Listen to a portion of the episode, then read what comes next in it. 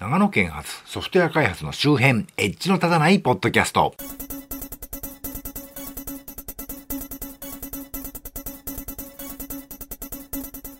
どうも、えー、4月から一人暮らしを始めるうちの長男の引っ越しやら何やらやってたら週末全然時間の取れなかったマッチごと町田です。えー、また一周遅れになっちゃってますけど、えー、このコーナーは私町田が興味を持った最近のニュース、あまり最新最先端ではない感じの話題の、えー、おっとり刀で語ってみようというコーナーです。えー、先月3月31日から数日間行われたマイクロソフトの Build 2016という開発者向けのイベントがありまして、アップルのワールドワイドカンファレンス、デベロッパーカンファレンスみたいなものですけど、今年はマジかという感じのね、話題が相次いだので、今月はその話題をさせていただきます。まず最初の話題。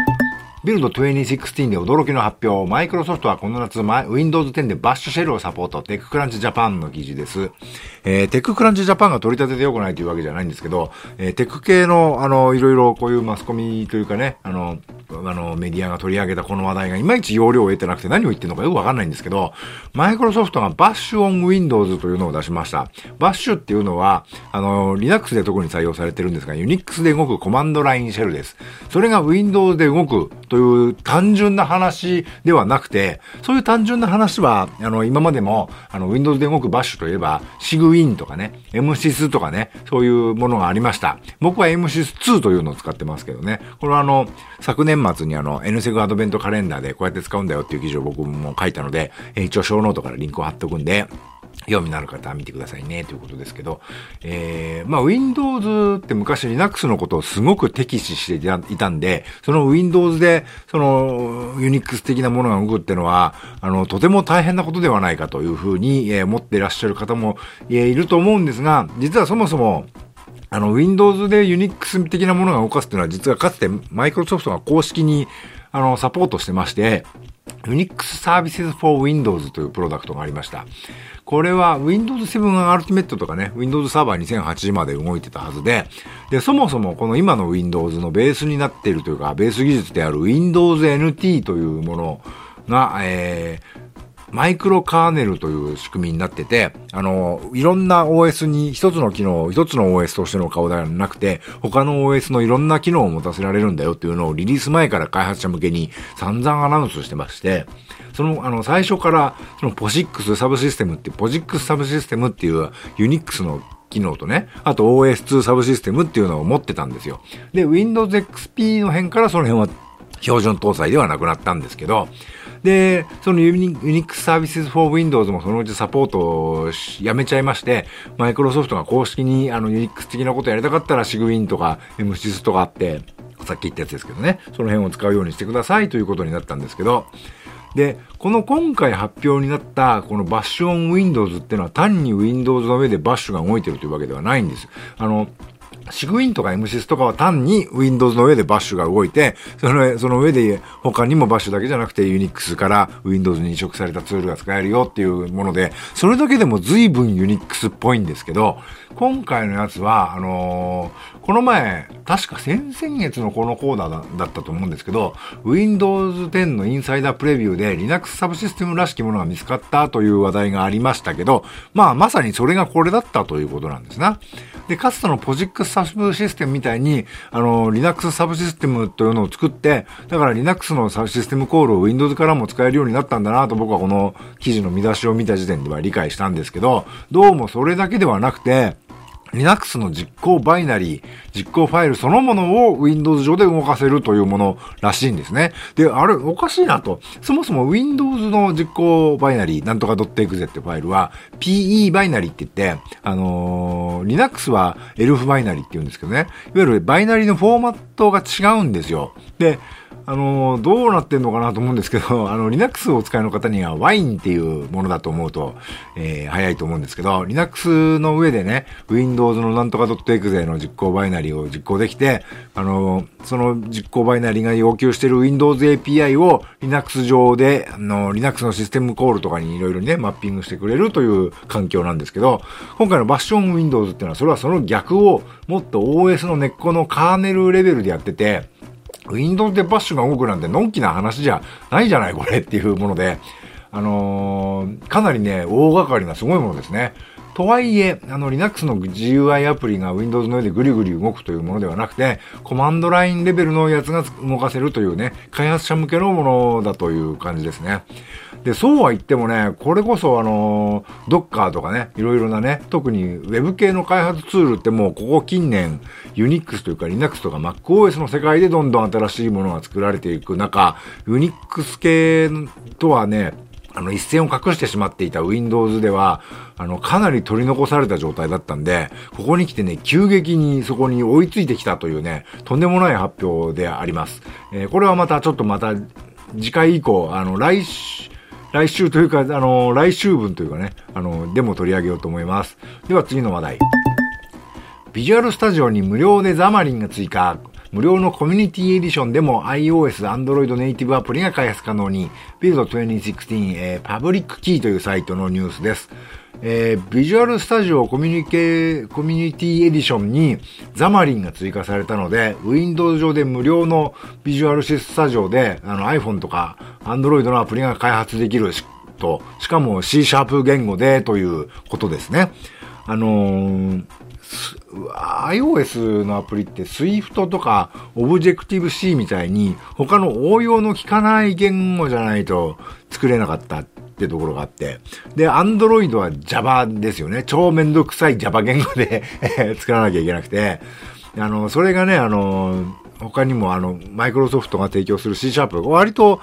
Java と似ている言語なんですけど、もうちょっとマシな、だいぶマシな言語なんですけど、それで作れるっていうんなら、しかもマイクロソフトのビジュアルスタジオってね、やっぱりなんだかんだ言ってすごくいい開発環境なんで、ああ、いいこと、しかも無料でね、できるっていうのは超いいことじゃないっていうのがあるんですけど、ただこれも話題ちょっと気になるのがネイティブアプリって言ってますけど、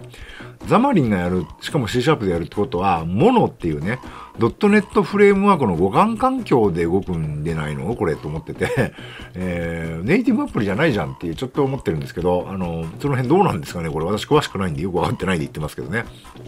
で、ビジュアルスタジオの無料版にザマリンが入ってるよっていう話題なんですけど、実は Mac にも、えー、ザマリンスタジオの無料版っていうのが、これ、この時から配布開始されてます。だから Mac 上でも、えー、同じものが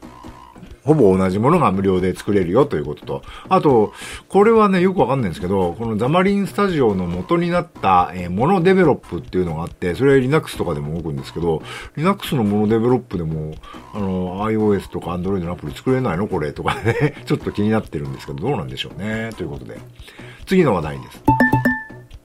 Windows 版と Mac 版の Docker アプリが限定ベータで登場。ZDNet Japan の記事。えー、ちょっと抜粋して読みますが、現在 Windows 上で Docker を利用するためには、開発者は仮想化アプリケーション VirtualBox のインストールなど様々な作業を行う必要がある。Docker for Windows では、Docker のエンジンが Windows 上の Hyper-V 仮想マシン内で動くことから、これらの作業は不要になる。Mac の場合、Docker エンジンは MacOS 天井のこれなんて読むんですか ?XHYVE 仮想マシン上のアルパイン Linux ディストリビューションの中で動くと。マイクロソフトは Azure の Linux 用 Docker 仮想マシン上で Docker アプリを動かせるようにしている。2015年秋には Docker と提携し、Windows サーバーで Docker のサポートを実現すると発表した。マイクロソフトの Azure コンテナサービスは、Azure チームが定期運用環境で適用できるコンテナサービスを開発するために Docker とメソフィアと協業した作業を土台としている。このコンテナサービスは Docker、Apache、メソス、え、メソフィアスのデータセンターオペレーティングシステムを土台とするものだ。なんか後半よくわかりませんけど、要はですね、あの、少なくとも Windows 版は、あの、Windows の仮想環境である Hyper-V という中で、Docker サーバーを動かしてしまって、あの、どっかを、いかにも Windows マシン上でネイティブで動いてるように、あの、動かせるよっていうことですね。今まであの、Windows 上で Docker の開発をするというと、あの、別に Linux、Docker ってのは Linux で動くもんですからね。Linux の Docker サーバーを用意して、そこから Docker クライアントでつなげるというのが、まあ、セオリーだったわけですけど、Windows の中で単体で Docker が動くということですね。で、Mac もなんか同じことができるようなことが書いてあるようで、ちょっと微妙に違うことが書いてあるんでどうなってんのかなと思うんですけど、まあそういう意味で Windows、あの、この Docker っていうのはかなりね、今後、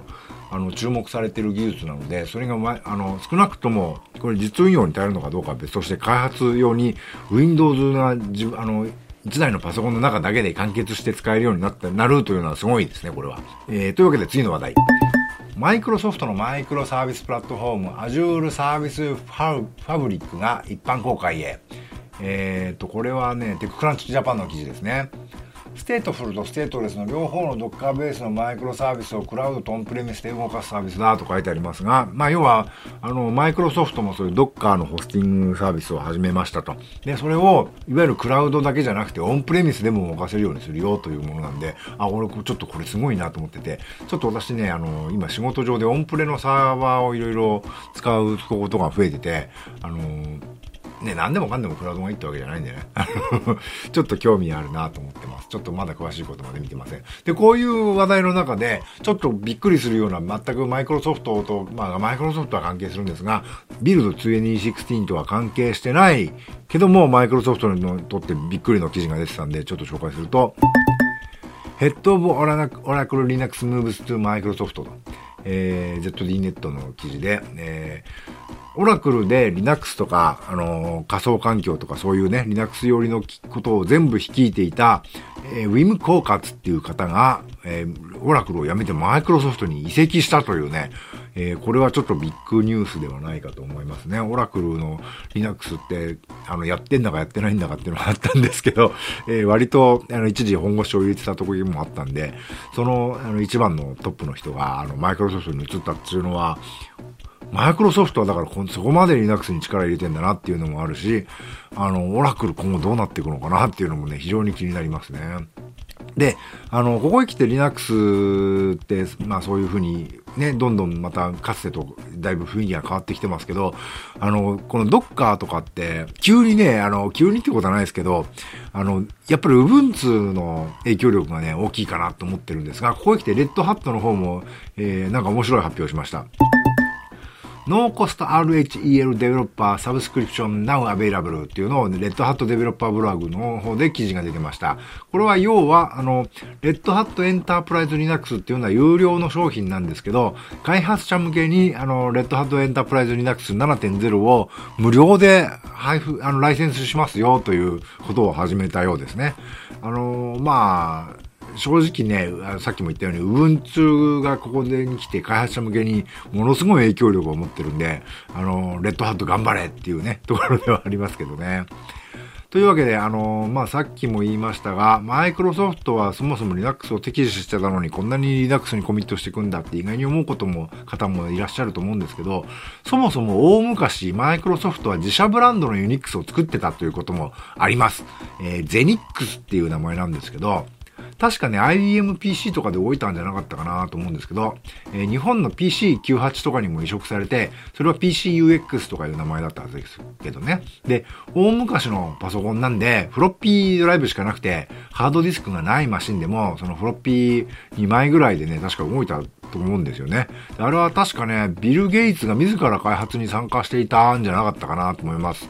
で、それがその後、マイクロソフトがもうやらないって言って他の会社に売却しまして、で、そのゼニックスを開発保守していくことになった会社が、スコ SCO というね、会社で、えー、で、これはもうご存知の通り、あの、この会社は、あの、Linux のベンダーとかユーザーとかに、Linux のベースになってる Unix の権利は、うちが持ってるんだから、あのー、そういうところにね、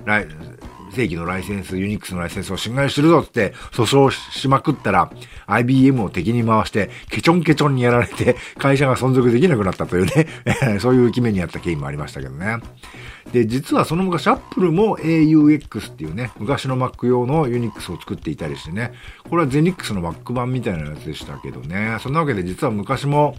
えー、昔もっていうか実はマイクロソフトも昔から Unix を嫌っていたわけではなく実は大好きだったというバックグラウンドがあるんですけどね。というわけで今回取り上げた話題の元ネタへのリンクはショーノートに貼っておきます。この番組の配信サイトにアクセスしていただくか iOS のポッドキャストアプリをお使いの場合は再生中の画面の右下に点々点ってところがあるんで、そこをタップしていただくと出てくるメニューの全ての説明を表示ってのを選んでいただくと、そこからリンクをたどれますのでご参照ください。ではまた。